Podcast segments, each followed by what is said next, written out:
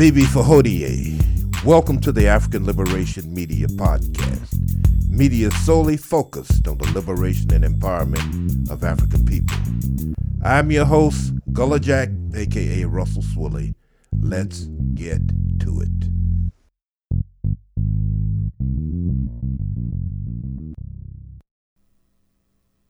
Bibi Fahodie. I'm here with Brothers Amos and Macaru, Russell A. Swilly, aka Gullah Jack. This is African Liberation Media on this day, March 8th, 6261 of 2021. This I have been told. So much to do, so little time. We will be dealing with, among other things, one of the greatest psychoanalytic theorists of our time, the Honorable Marcus Mosiah Garvey. Gentlemen, take it wherever you want to take it. This is the African Liberation Media. I will be with you uh, just for a short time, but uh, I just want to add that uh, we can't be in collusion with the genocide elsewhere and its criminality of whatever insane face of neocolonialism occupies him or herself as a temporary occupant of the White House. Take it away, gentlemen. For Hodier, our African family, appreciate having the opportunity once again to discuss some issues from the perspective of African liberation and empowerment. Uh, Brother Amos called to my attention earlier this week that there's a movie being planned about the life of the Honorable uh, Marcus Mosiah Garvey, but I don't know if exactly if it's going to be about his life any more than than the, than the uh, Fred Hampton movie was totally about Fred Hampton. As a matter of fact, uh, based on a review I read, it's actually going to focus on one of the race traitors who worked with J. Edgar Hoover to undermine the uh, efforts of the Honorable Marcus Garvey to liberate and empower African people. So, you know, Brother Amos, you posed the question why do you think you know these movies why are we getting this sudden uh, emphasis on on these movies is you know what is hollywood up to and you know that's something that that, that you and i discussed but you know since you called it to my attention why don't you just uh, tell us what you think about it Bibi Fahodie. Yeah, what caught my attention is we've always had people who have tried to steer the movement of black people in a direction that would more than likely benefit them. And we've seen that throughout our history. And most recently now we've seen it with Black Lives Matter. So recently Judas and the Black Messiah was released a movie written about William O'Neal, which also dove into the life of the Honorable Fred Hampton, who's now an ancestor now. Uh, but primarily focusing on, as you mentioned, the race traitor William O'Neal. And for a long time, a lot of people have wanted to produce movies focusing on uh, black heroes and sheroes that are often not talked about or taught about in any type of school system or education system people tried to produce movies on the Haitian Revolution. People have tried to produce movies on ancient African history, and in many cases, it's been rejected due to the fact that either the whites are afraid of that type of movie being produced for the fear of a rebellion or people learning about great leaders and repeating what those great leaders did, or fear of the fact that they don't believe that those movies will financially make enough money for them to make a, money make their money back off of investing in the film. And now we're seeing the production of more and more movies. You had The Birth of a Nation that focused on the life of the great ancestor Nat Turner. You had Judas and the Black Messiah that focused on the life of William O'Neal and Fred Hampton. You had Harriet, uh, which was released, to focus on the life of the great ancestor Harriet Tubman, and now this movie titled Mark Man is going to be released dealing with the life of Marcus Garvey, but as you stated, focusing primarily on the script is focusing on one of the traitors. So it made me pose the question why is this being financed? Do they feel that focusing on race traitors gives the movie a more of an entertainment um, appeal to the white masses and the black masses? Or is this just another way to desecrate the history of our ancestors or for them to create an image that they can control and then promote propaganda based off of a history that they will rewrite to make Garvey uh, look a certain way? Uh, that was really the reason why I posed the question. And in a lot of these movies, we have quote unquote black screenwriters, black directors, etc.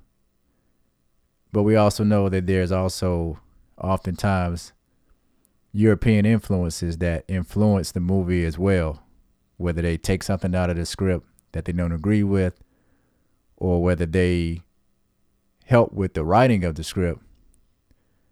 Just like in the movie uh, Judas and the Black Messiah, there was actually a European Jewish male who wrote part of the script dealing with the life of Fred Hampton, and then the other part dealing with William O'Neal was actually written by a brother. So, um, we know that the imprint will more likely be on the movie, uh, but in dealing with such a giant, a race giant like Garvey, um, it, it'll be interesting to see in what direction they take this. We know that it's being funded by Amazon Studios, so it's primarily Europeans that are funding this work. Right, and it is based on uh, the book, a mark uh, titled uh, "A Marked Man," Uh, it says that the upcoming project, which is reportedly set in the 1920s, will focus on a young black man who joins the then J. Edgar Hoover led FBI and then goes on to infiltrate Garvey's Universal Negro Improvement Association. The character's loyalty to his race and country is tested during his assignment as he grows weary of both men's actions, according to Deadline. You know, that already sounds like a cop out because you know you you know nobody's forcing you to you to do this and you can stop doing it at, at, at, any point you know if you are if you're a real man if you know if you're not a coward but what i found interesting is that uh, you know the, the it it appears that the this movie is going to follow the race traitor theme uh, that has been developed in uh, the uh, movie Judas and the Black Messiah, uh, which focused on the race traitor William O'Neal's uh, betrayal uh, that actually led to the assassination of Fred Hampton and brother Mark Clark, who often gets uh, forgotten during the during the process, and of course, um, uh, Sister Njeri, Fred Hampton's wife, pregnant with his uh, son, Fred Hampton Jr., was shot. I mean, this was a could have been just a wholesale massacre of, of African people, uh, you know, that was assisted by a race traitor. I also watched the uh, Billie Holiday movie, and it, it focused on a race traitor uh, who uh, was shown as one of uh, Sister Holiday's uh, lovers. Uh, they showed her with several lovers. I mean, it was a Lee Daniels movie.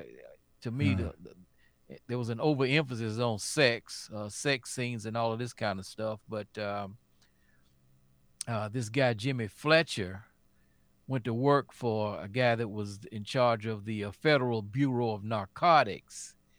Uh, the U.S. government failed with alcohol prohibition, and one of the things that led them to end prohibition was the extraordinary amount of white on white violence uh, that was taking place. Uh, Chicago in 1928 had 500 homicides, an incredible amount of homicides, and largely it was white on white violence. The gangs led by Alphonse Capone, Bugs Moran, Dion O'Banion, and others were fighting one another and killing uh, one another in the streets. And so that and the amount of revenue they were losing uh, to taxes, but I think it was primarily the amount of white on white violence, the destruction of white people that led to the repeal of prohibition. When prohibition was repealed, this this guy that was uh, in charge of it from uh, uh, the perspective of the Federal Bureau of Narcotics, Harry Anslinger, another institutionalized white supremacist, uh, whose destructiveness was, uh, you know, just below that of Diego, I consider to be the the uh, preeminent uh, institutionalized white supremacists and certainly the most destructive institutionalized white supremacists of the 20th century, more destructive than all of the presidents, uh, in my in my in my opinion. Who, of course, the presidents uh, facilitated, you know, his onslaught of uh, you know black liberation. But Harry Anslinger became the father of the drug war on Black America. And he initially targeted uh, a lot of the jazz musicians, Louis Armstrong and and uh, Dizzy Gillespie and a lot of others, because he said that they were all smoking weed, and that uh, that gave them uh, extraordinary uh, uh, an extraordinary capacity to promote something that he considered to be uh, demonic music, jazz. And but but the jazz musicians would not rat each other out. They stuck together. I mean, it the, the loyalty that they showed to one another. And when and when one jazz musician was arrested, no matter how minor he may have been, all the other jazz musicians chipped in money to support him, you know, by hiring lawyers, getting him out of jail, him or her out of jail or whatever. So they were unable, they were, he, uh, Anslinger was unsuccessful there. So he turned his attention to Billie Holiday because it was known by quite a few people that Billie Holiday, uh, you know, was battling, you know, throughout her life with an addiction to heroin. And uh, this Negro facilitated uh, the arrest of her in an really an attempt to just uh, destroy her career. You know, she couldn't even get a license to sing in cabaret clubs, for example, in New York. So I just thought it was very interesting that that uh, you know first we get William O'Neal, uh, then uh, Jimmy Fletcher, and now apparently uh, you know one of the one of the guys, uh, perhaps one of the five FBI agents, not not sure which one of them that they're going to model. We know that in 1919, uh, Hoover, uh, who was then in charge of the Bureau of Investigations, this is before it became the FBI, uh, the Federal Bureau of Investigations. It was just the Bureau of Investigations. Uh, he hired five Negroes uh, to infiltrate black organizations, not only Garvey's Universal Negro Improvement Association, but uh, Cyril Briggs African uh, Blood Bro- uh, Blood Brotherhood, uh, and other organizations. As a matter of fact, we even know that uh, the government itself was was spying on all anybody that was involved in even civil rights activities, such as um, the maternal grandfather of Dr. Martin Luther King, and we know that uh, some of the members of the NAACP were were were government agents, you know, spying on spying on black people. So uh, they seem to be trying to, for whatever reason, plant this notion of race traitors in our frontal lobes. Now we we all we always assume that uh, the government is watching us, listening to everything that we say, spying on us, and whatever. But you know, one of the things you know, this can have a very debilitating effect and a destructive effect on uh, on the struggle. You know, one of the things that happened within the Black Panther Party was, you know, people were accused of being agents, and uh, it was probably the FBI that was planting a seed that a certain person was an agent. And there were instances where, you know, people wound up actually getting killed because they were suspected of being an agent. And um, so, you know, this can be this can be very debilitating. It also sows the seeds of distrust.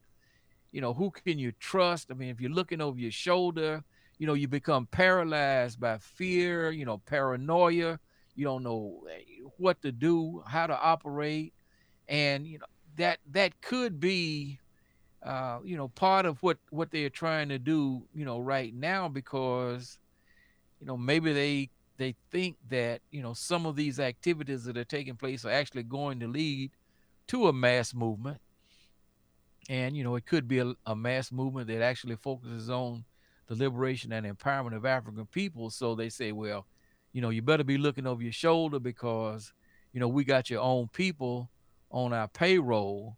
And this is one I think one of the mistakes that Shaka King made at the end of the uh, Judas and the Black, Black, Black, Black Messiah when he, uh, you know, in the uh, small print, he said that that O'Neal had been paid the equivalent of two hundred thousand dollars in today's money.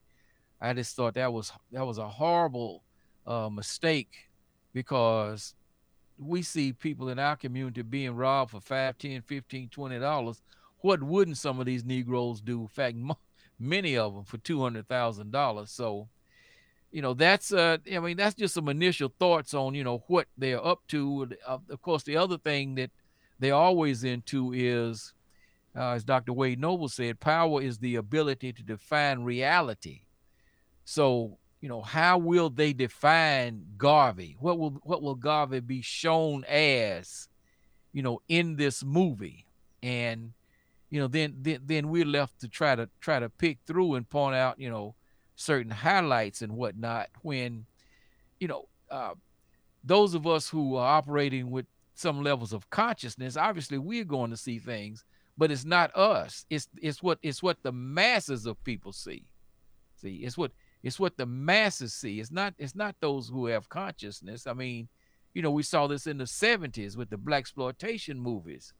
Of course, those of us who were involved in the black liberation movement, we immediately saw Superfly as an enemy, as a destructive force in our community.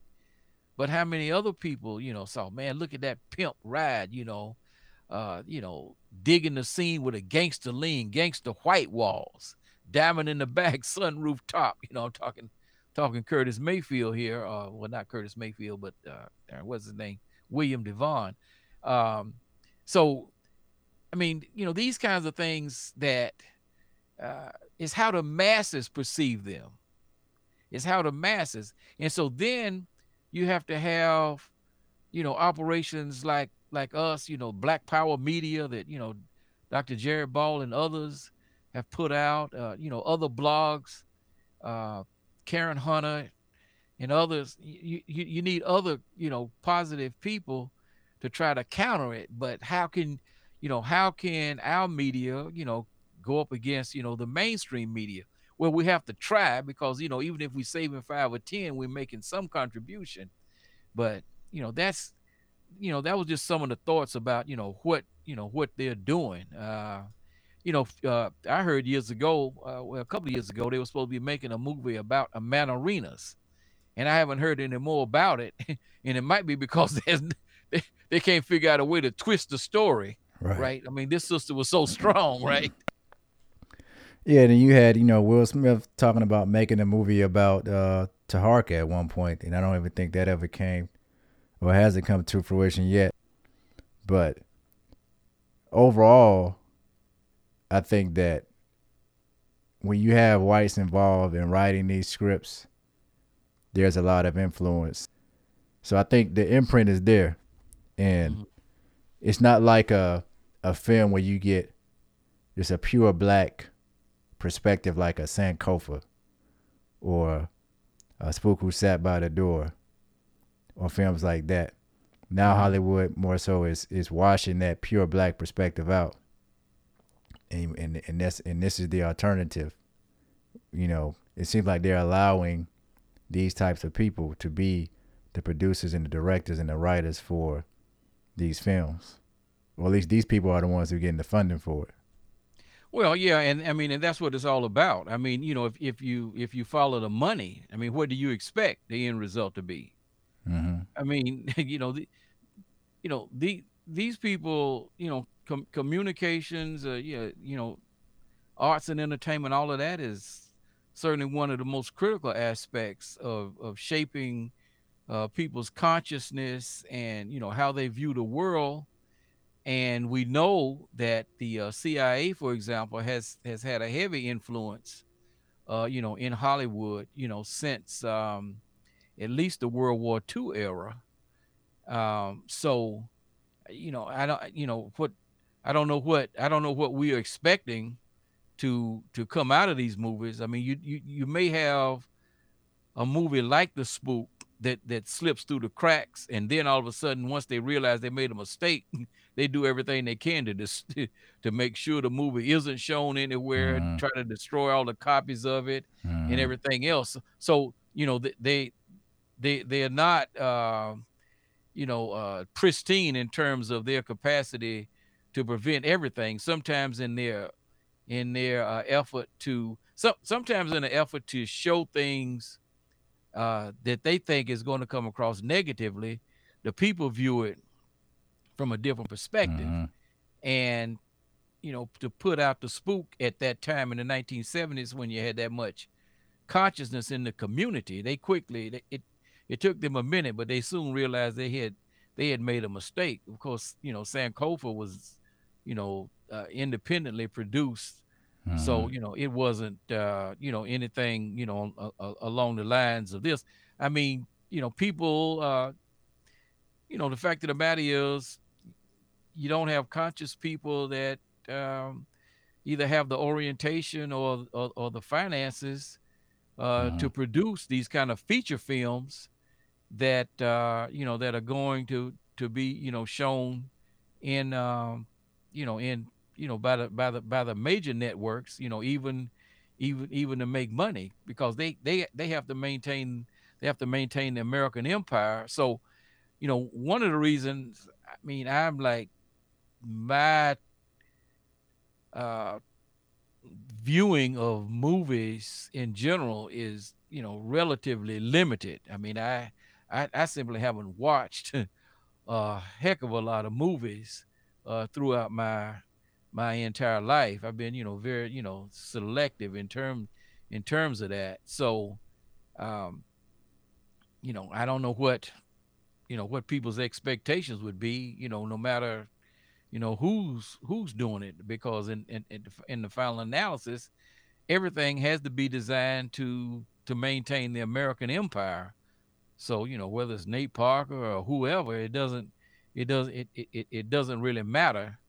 Um but you know i i didn't see a whole lot of william styron in the movie that, that turner produced i mean in the movie that uh, parker produced and and you Oh know no, that no, no. I didn't. I didn't see that. I didn't see that either. you know and Um, you know yeah, I mean, so I, and, I, mean, I, I I didn't see much. Um, I didn't see any any feminization from what I can remember in the movie. It wasn't like Harriet, where you know, you, you know, they had Harriet as a feminist, you know, act, acting like she was against most of the men that were in her life, talking down to other men that, that came into her life, and then scenes where you had women coming on to her. When you have a a director who lives that lifestyle, they try to put their imprint on the on the movie.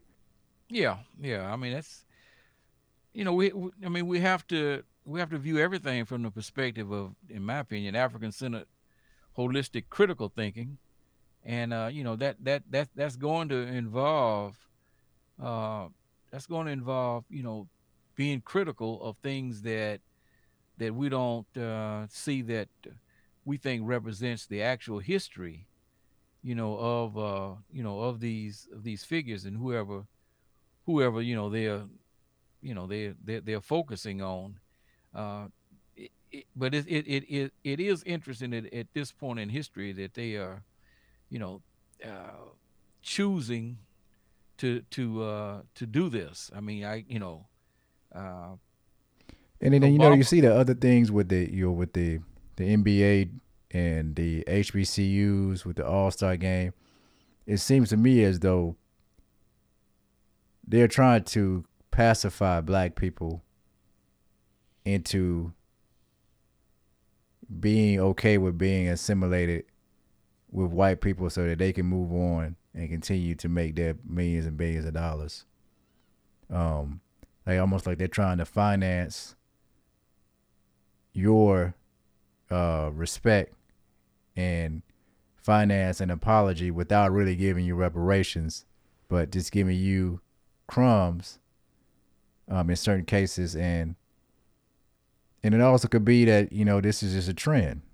You know, you have a trend of the George Floyd situation, even though that's always been happening. I'm, I'm not saying that him being murdered was a trend, but what I'm saying is that how things have been popularized since that happening, or since a lot of these cases happening throughout corporations. You know, when you get the Amazons posting on their page support black businesses, this is stuff you didn't see prior to George Floyd being killed.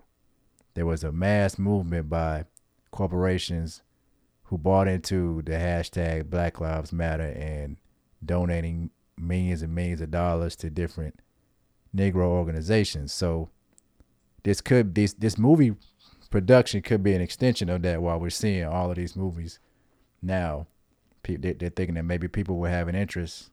And once again, it's being funded by Amazon, the same company who has has uh has done what I just talked about. So, but in speaking of of being critical, it's been a while since we have had a program and a lot has happened since then. And one of the things that we observed that we wanted to discuss and give our thoughts on publicly was the situation with President Obama and the comments that he made regarding reparations.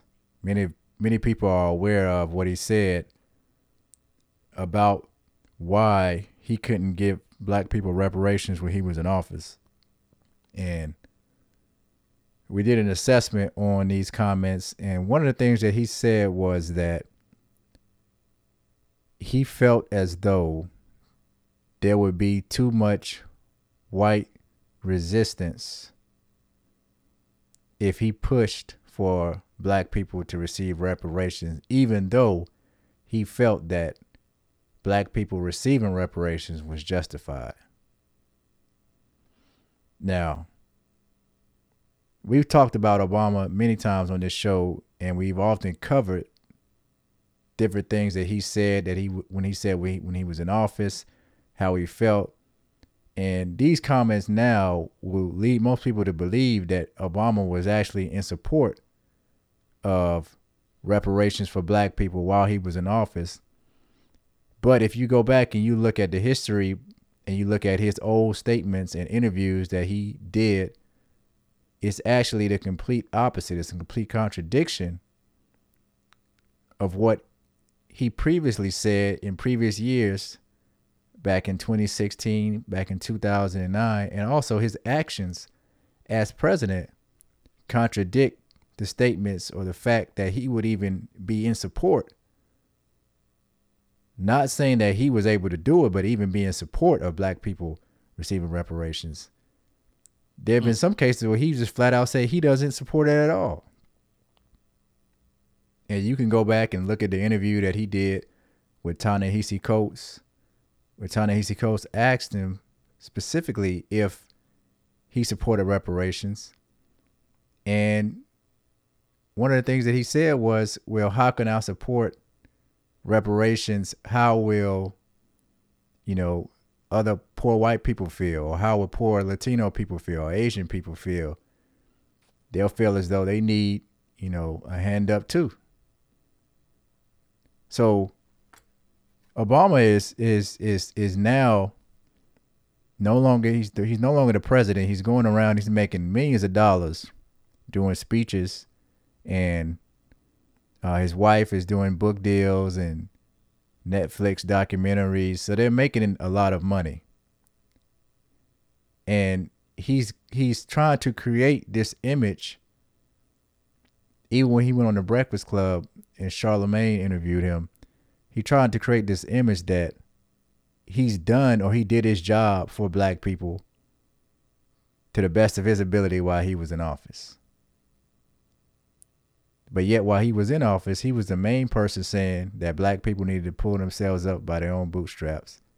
He was the main person pushing for the boycott of the World Racism uh, Conference, the UN Conference on Racism, the same conference that George Bush and Colin Powell walked out of. Uh, and I'll let Baba Makaru tell you why they walked out of that conference.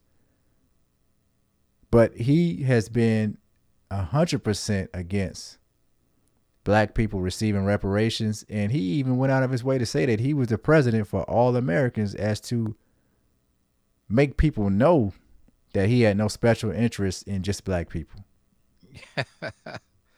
well, that's that's why I called him the real Slim Shady. I mean, when it when all these people were were, were feigning at his um, when he was campaigning in 2008, uh, I think he uh, threw his hat in the ring in 2007 and made his announcement.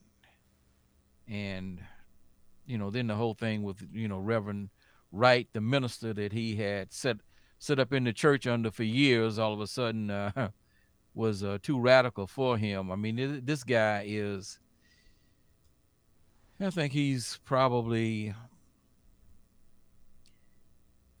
he I, I described him once as the you know the, the most brilliant stroke of disguised hypocrisy that the American uh, political system uh, has ever produced. And if you any criticism that uh, you level against this man, you will be automatically condemned, you know, as a hater and you know, crabs in the barrel and, you know, and all this kind of stuff. And I have to tell people over and over again, you know, our our standards should be my art. It should be based on ethics and uh, and actions of people towards liberation and empowerment of African people, and not just based purely on melanin. You know, William O'Neal was full of of melanin, and so was Mobutu and a whole lot of others. But um, yeah, this uh you know the the whole shift uh, at least in terms of uh, style and show and rhetoric uh, towards some support for reparations uh, in in 2000 uh, you know as the 2020 uh, presidential campaign, you know, un, began to unfold, and all these people, you know, threw their hats in the ring. Uh, you know, Kamala Harris and you know Cory Booker and you know all these others. All of a sudden, reparations became popular, and you knew you knew that you know you, you knew that it was it was just another con game, you know, being run on uh, you know, on the African American uh, body politic. And and and and you're correct when you say, uh, you know, you look at the NFL, who condemned, you know, Kaepernick, whiteballed him straight out of the league, you know, uh, essentially sanctioned him to keep him from getting a job. And uh, you know, the NBA, which, you know, wasn't that harsh, but they, they still had a rule where they, you know, their players couldn't dare, you know, protest the same way Kaepernick did. And all of a sudden, all of these people are, you know, grasping, you know, these uh, quote unquote, you know, black issues and and all of this. I mean, you you, you know that you know that it's just a it's just a farce, and it is part of the uh, pacification game uh, that is that is a result of the, the massive protests that unfolded uh, in 2020 you know as a result of that the series of police killings uh, of vigilante killings ahmaud arbery breonna taylor and uh, George Floyd being the three, you know, most prominent, you know, of those. Um, you know, they they they said, look, man, we we we need to do something uh, to keep these people from from taking a turn that they took in the '60s when the demand for civil rights, uh, once achieved, you know, the radicalized people who had been beaten in jail, like Kwame Ture and Baba Mukasa and Jamil Al-Amin and others, uh, turned towards Black Power and then Black Liberation. And so uh, they don't want, you know, the social activism that they see today to go in that direction. And you know that's that.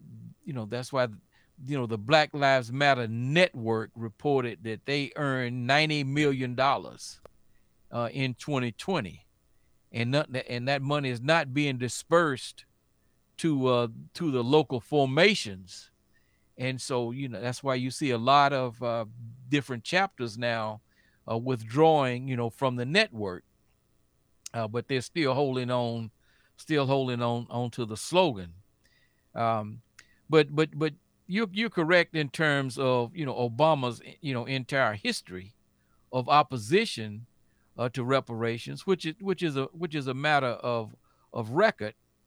And so the question becomes, you know, why is he saying this in 2021? Well, first of all, his his his his ra- his rationale uh, is ludicrous. Uh, you know, when he says that there was too much white resistance to uh, to reparations, you know, when he was uh, in office from um, uh, 2009 to 2017, January 2009 to January 2017, 2017, there was, uh, he said there was too much white opposition, too much white resistance to uh, to to reparations, and there was not only white resistance, there was Negro resistance in the form of Barack Obama. He opposed reparations himself. So I mean, you know, I mean, who who do you think, man, that you? Uh, yeah, uh, we know a lot of our people have been seduced by spiritual wickedness in high places, the spiritual wickedness in high places that he represents. But he, he said there was white resistance. Yeah, there was Negro resistance in the in the form of Barack Obama and and uh, all the people in his administration, including his vice president Joe Biden, who now says he's in favor of HR 40. You know, they they suddenly popularized it. All the years that, you know, from John Conyers, you know, from 1989, the whole time he went, you know, uh, would introduce this bill and only only a handful of people, even even the the uh, black people in the Congressional Black Caucus, not not even all of them would sign on to uh, to co-sponsor this this uh, legislation, which is only designed to fund a commission to study reparation. James Kingfish Clyburn went for from the time he was elected. I think he started serving in 1991. Not not until last year that Clyburn, once Nancy Pelosi and the others said, okay, you know, this is something we need to support. Why do they suddenly need to support it? Well, you know, we know the black vote is going to be critical to removing Donald Trump from office. And we got to at least make it appear that black people are out voting in mass for Joe Biden, whether they were actually out there doing that or not. A lot of people think that the hoax really began in South Carolina. I know uh, my friend, brother John Jeter, was one of the first ones that said, you know, this doesn't make any sense. This this guy, Joe Biden, up until the South Carolina primary, was an, was a was a corpse. He was politically dead. And James and James Kingfish Clyburn suddenly, uh, just like uh, raising uh, the story of the biblical story, the narrative, Jesus raising Lazarus from the dead. James, James Clyburn blew into Joe Biden's nostrils and, and raised him from the dead. And all of these black people in South Carolina supposedly uh, went out and voted for Biden. And we don't know if it was a if it was actual votes or if it was a fix. But at that moment they they wanted they wanted to stop Bernie Sanders because Jamie Dimon and Lloyd uh, Blankfein and you know all of these Wall Street oligarchs have said if you all nominate Bernie Sanders, you know, you won't get a dime of money from us, not a dime. And so, so Clyburn was a uh, was one of these politicians who never supported uh, even HR 40, a commission to study. Uh, Obama as a senator, Joe Biden, of course, Joe Biden was a a neo-Confederate, uh, you know, uh, one of the primary architects of the new Jim Crow. Of course, of course, he wasn't wasn't supporting it, but now all of them are suddenly supporting it. And so, what does it mean? You know, what are they actually saying? First of all, they know that uh, that is not they, they they would never get 60 votes in the Senate as the Senate is presently constructed uh, to to pass it. Probably not even 50 uh, Democrat senators, uh, you know, would support it. The only thing that makes these people yield is when they under massive pressure, not just uh, within the United States. And this is one of the mistakes that the quote unquote ADOS movement makes when they try to isolate, you know, uh, Africans in America. And, you know, I think we have to understand that when people talk about ADOS, you know, it's not a monolithic structure. You have a whole lot of different uh, moving parts, you know, within that. But the civil rights movement could not have succeeded if if if, if it didn't it was not having an international impact you know not only from the soviet union but also on on the african continent you know because you know they uh they they were desperate to maintain as much control over africa as those countries gained independence and by by installing uh, eurocentric uh neo-colonial puppets in uh in many of these countries and then killing people like Labam, uh, like uh, Patrice Lumumba, and overthrowing people like you know uh, Kwame Nkrumah and Modibo Keita and others. So, uh, you know, when when when when they are under the enormous stress that they were under in the mid '60s, they will pass legislation. They will they they will Democrats and Republicans will both vote to say, okay, we got to give them something.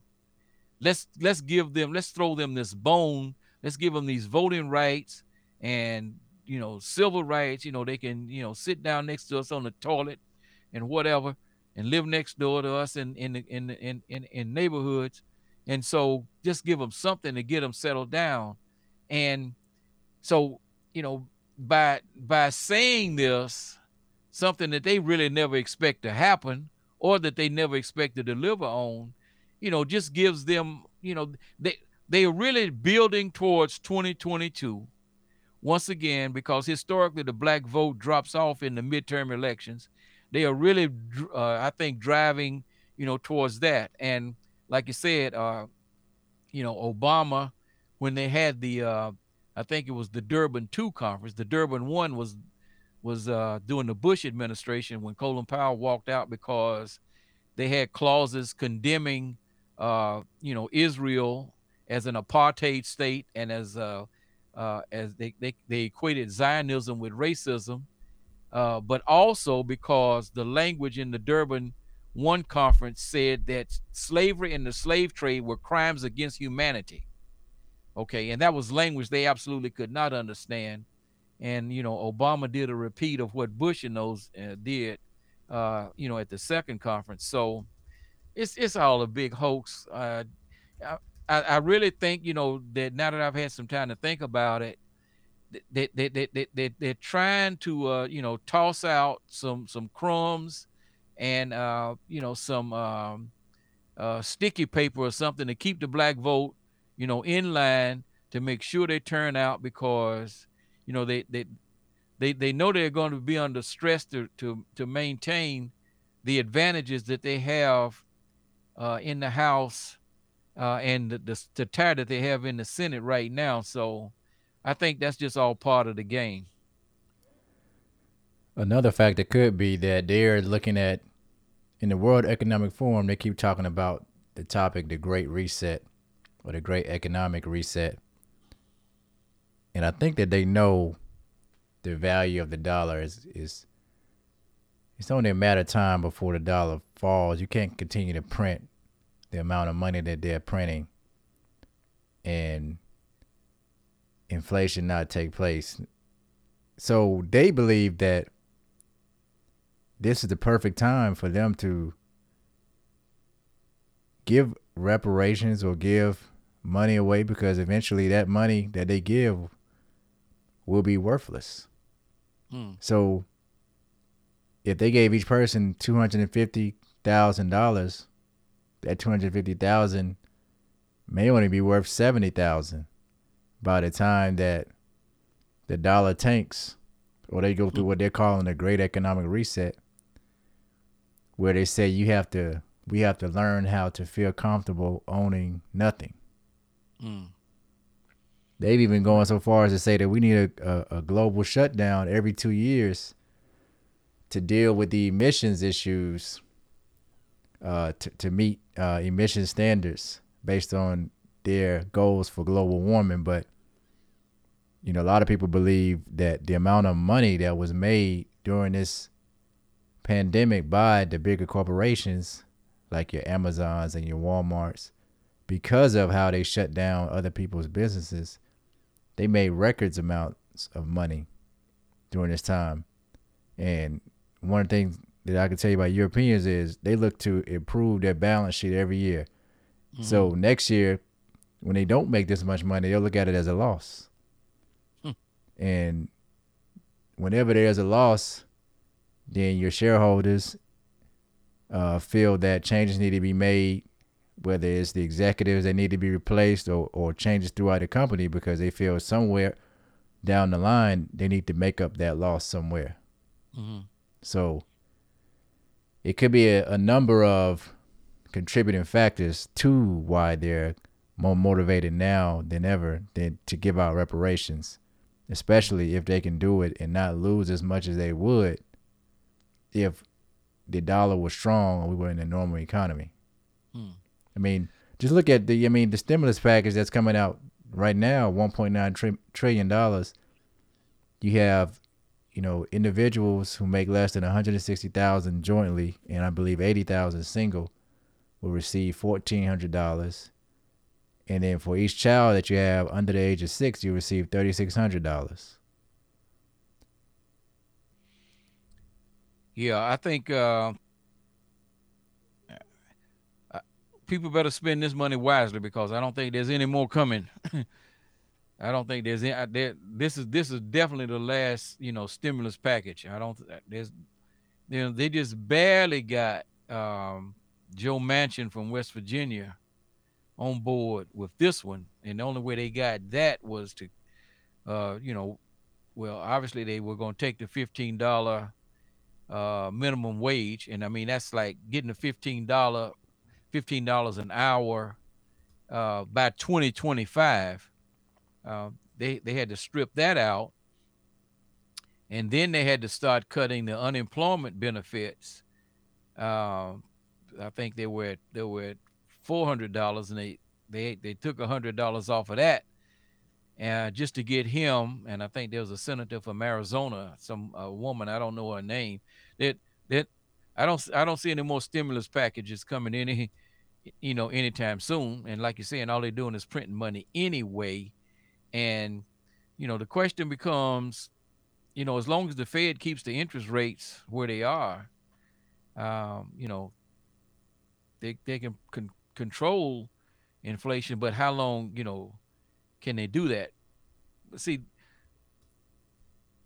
as long as China and uh, Saudi Arabia and Japan and all these countries are buying treasury bills to help them offset the uh, the, the the budget deficit, which I, I think I think it grew something when in the neighborhoods of nine trillion dollars under Trump.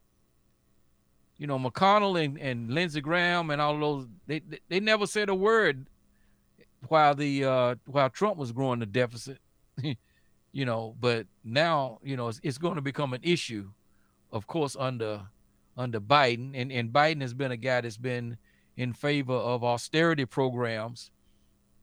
You know, his entire uh, political career, but at the same time, they're in a bind in terms of what's going to happen in 2022. But one other thing I want to say about this reparations thing is they have they have a lot of ways that they can do things and define them as reparations. See, Mm-hmm. how is reparations being defined? That's a Okay. good point. and you know they had there was a there was a uh, an African reparations conference I think might have been in 2000 it was in the 2000s 2006 I can't remember exactly it was in Nigeria. And uh, uh, was it Chinweizu one of the scholars over there said the most important reparations for African people would be self-made repairs.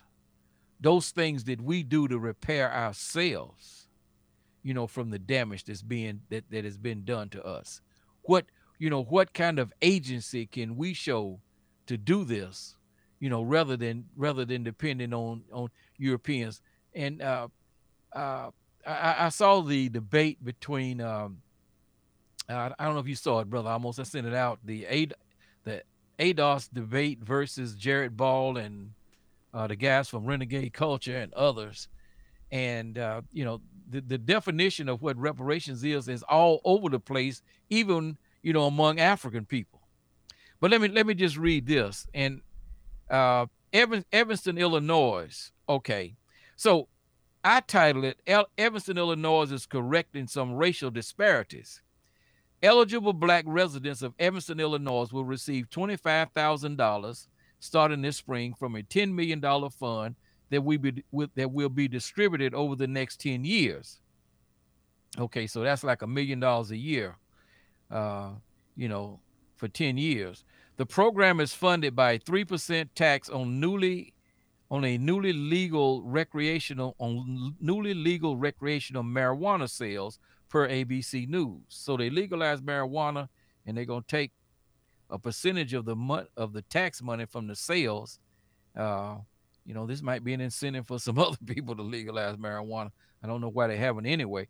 The payments will be used for housing and will address disparities that are rooted in historic and anti-black policies that were specifically enforced by the city of Evanston. Alderman Robin Robin Rue Simmons, who represents the city's fifth district. This is the sister that uh, initiated this uh, push. Simmons believes that it was important for Evanston to take actions that were truly uh, reparative in application and beyond apology. Around four hundred thousand dollars will be targeted for this housing initiative, but the city will eventually launch a public disclosure process to see what else the money could be used for, Simmons said. So now the title of the article that I just quoted from on the Black News Channel is Evanston City approves reparations for eligible black residents. Now, this is just correcting historical disparities. Is this reparations? I mean, is you know, is people is providing people some type of uh, you know, uh, uh housing uh vouchers? I mean, you know, twenty five thousand dollars. Uh, you know, you know, I, I don't know if the money specifically targeted saying that you have to, you know, uh, in, invest in a house. I, I don't I don't know how much housing is in Evanston, Illinois. I imagine it's pretty expensive. I know what it is in Charlotte. I mean the the uh, uh, real estate, the, the the price of houses is just going absolutely off off the chain. I mean, just through the through the roof, through the sky, as Michael Jordan might say, or whatever. And so, um, you know, so so they so they are calling this, uh, you know, because because we know we have these tremendous disparities in home ownership and the and the few inroads that uh, that African people in the U.S. were making in terms of of home ownership in the U.S. was virtually wiped out by the 2008 2009 recession, uh, because a lot of a lot of uh, lot of uh, our people were trapped in into these uh, subprime loans, and uh, these loans that escalated in, terms of the interest. Uh, you know, the payments, you know, might start at six hundred dollars, and then all of a sudden they're a thousand dollars, and now you, you know, you can't pay them or whatever. Uh, and so you know you had you had over 200 billion dollars of black wealth wiped out in the uh, 2008 uh, 2009 recession uh, you know uh, the home i was living in was foreclosed on when i uh, you know became unemployed uh, myself and i was thought it was more important to keep my daughter in school um, than you know than anything else. So um, but this this is an example i think of you know how they can say okay uh you know we're giving you this voucher to buy a house and we're gonna call it reparations. And so you know uh some uh what's his name uh cedric richmond who is uh i guess the uh joe biden's top ranking black advisor he says Biden was talking about giving free tuition to HBCUs. Now, he, he can't do that without legislation. I, I mean, you know, well, he could, but given the millions of dollars that that would be, I mean, he, he could move money that's allocated for some things around to do that. Uh, but that'd be a bad idea because then you just have HBCUs flooded with white people. yeah, that that's that you know that probably would be the case. But the, but the point I was making here was that that uh, is that you know this is an example of you know some of the kinds of things that can happen that uh, that they could classify as as reparations. So how do we define reparations? What does that mean? Uh, you know, obviously we know that there can there, there can be no payment for the amount of destruction that African people have suffered at the hands of Europeans over the past 500 plus years, including the past 400 plus years here in the uh, what you know what's called the United States. Uh, I don't know if you saw this or not, uh, brother Amos, but I know you had raised the issue, and you know I, I don't know how your petition, uh, you know, has done, but there was a uh, black police officer uh, in uh, in Tampa, Florida, who was fired for using the N word. Did you see that one? No, I did. Okay. Um,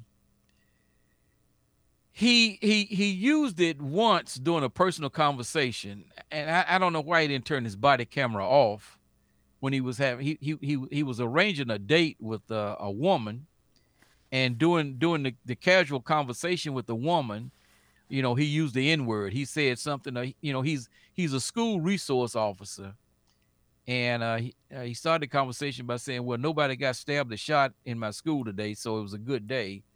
Uh, yeah, that you know, if that's the standard, my goodness.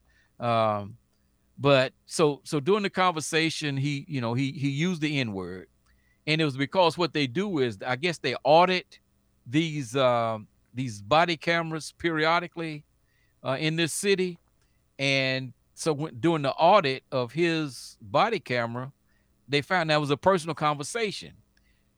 But they also had him on tape. He was arresting a young black person, and he said, "You going to jail now?" "Quote unquote N word." So he was fired. Now, so you know, so I put this out on social media just to see how people would respond to it, and you know, a lot of people said, "Well, yeah, he should have been he should have been fired because a lot of these black cops are just as brutal or brutalize us as much, uh, you know, as white people. Uh, on the other hand, people were saying, well, you know, look at, uh, uh you know, the cop that choked, uh, uh, put a chokehold on Eric Garner. You know, he was just, that was in 2014. He was just removed from his job in 2020. Okay and so you know you you you got that you got that standard but uh i i was just wondering you know what you know hearing about this i mean what do you what do you think about about something like that brother Amos. yeah i think that that um you know my position on the n word i feel yes. like it's it's it's a destructive tool that unfortunately, many of our people have adopted as something that they feel is positive. But when I look throughout our history, when black people were at uh, when we were at our highest state, as far as ruling the world, the N word didn't exist.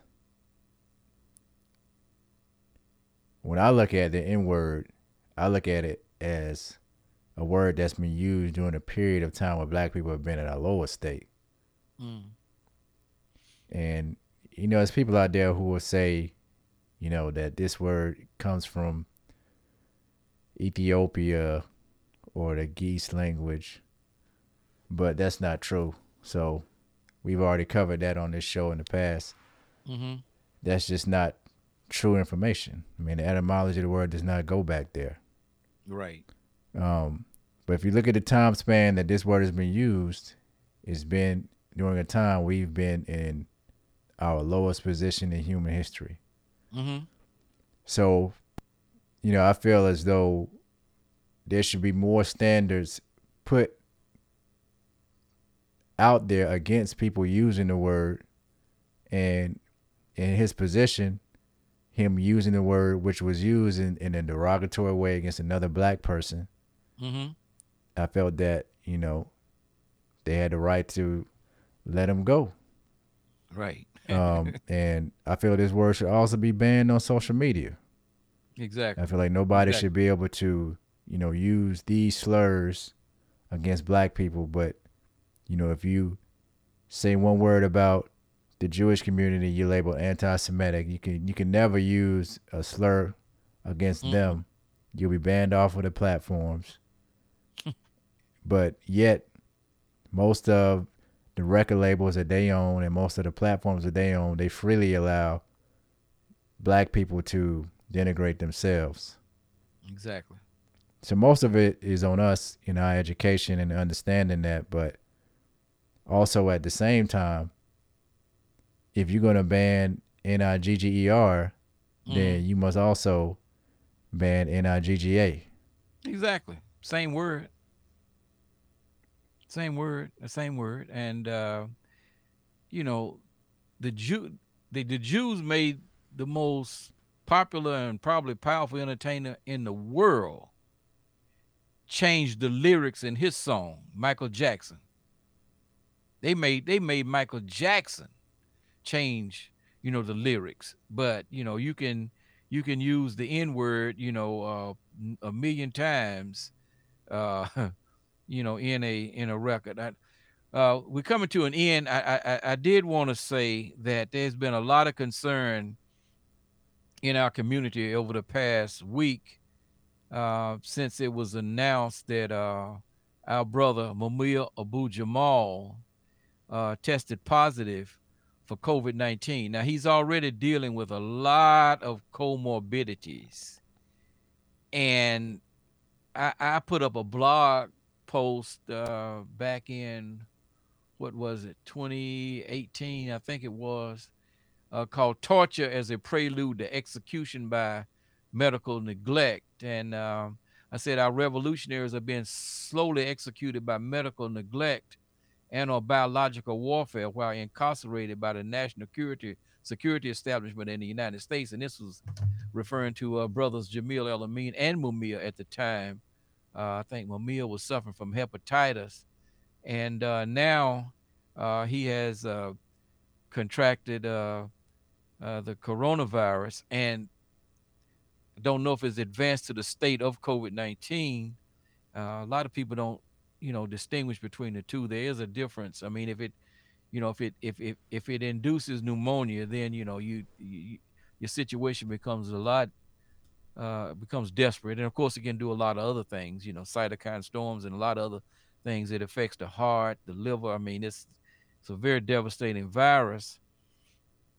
And uh, sister, uh, uh, Professor Dr. Johanna Johanna uh, Hernandez Fernandez put out a uh, uh, post. I think that came from his lawyer that said he's also dealing with congestive heart failure.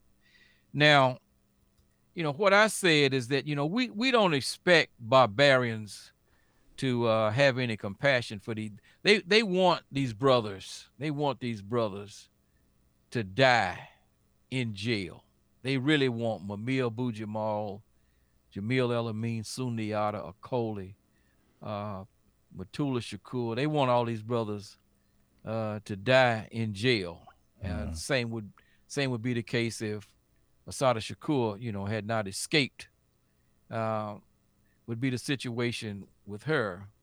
But what they want, we understand, and we we know that they're barbarians, they're psychopaths, they don't have any compassion.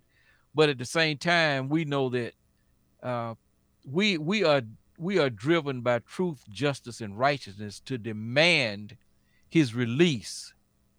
You know, we would be le- we would be less than than African men and women if if we didn't demand the release, even though we know, you know, who who we're dealing with here. And so we we posted some phone numbers on our Facebook page that people can call. Uh, the uh, Philadelphia DA, the prison itself, the governor. Uh, the governor could give a compassionate release, um, but uh, you know we it's not that we expect them to do it, but at the same time, we know that um, that, that that we can move mountains if we choose to. If we really get serious, we can't we can't you know these people are human beings. They they, they they're not impervious to pressure. Okay, you can you know, so so we put it out there. Uh, you know, we we are concerned, uh, you know, about the health of of the, of this brother, who, uh, COINTELPRO started keeping a file on Mumia when he was 15 years old. 15 years old. That's how long this brother's been an activist. So uh, I I appreciate it if everybody would go on our page and, and look those numbers up and call. Uh, most likely you'll just go it'll just go straight to voicemail or or it'll say they're unable to you're unable to get through or whatever uh, because they have they have been flooded with calls. But uh, you know, and we need to keep this keep our brothers, all our political prisoners, because all of them are you know have you know they had they had advanced ages, right? So uh, we need to keep them in our prayers and keep struggling uh, to liberate them. So, um, you know, that's what I wanted to end with, brother. Amos. I appreciate you sharing that information, brother. And this has been the Africa Liberation Media Podcast. You can always visit our website, africaliberationmedia.com, where you can find all of our episodes and updates. And then you can also check us out on social media. Listen to this podcast wherever you get your podcast. Share it with your friends and your family. And until next time, I'm Bibi Fahodier. Bibi Fahodier. power or the lack of power. I want to repeat this power or the lack of power. If your education in this institution is not about gaining real power, not jobs, because your jobs do not represent power. Not getting elected, that does not represent power either. Uh, buying your houses and fine clothes does not represent power. Uh, if it is not about real power, you are being miseducated and misled, and you will die educated and misled. If your study of black history is merely an exercise in feeling good about yourself, then you will die feeling good. The study of history then must be more than the pumping up of your self-esteem and the pumping up of your pride. Those things are important, but ultimately, those things are not the means by which we will save ourselves as people in this world.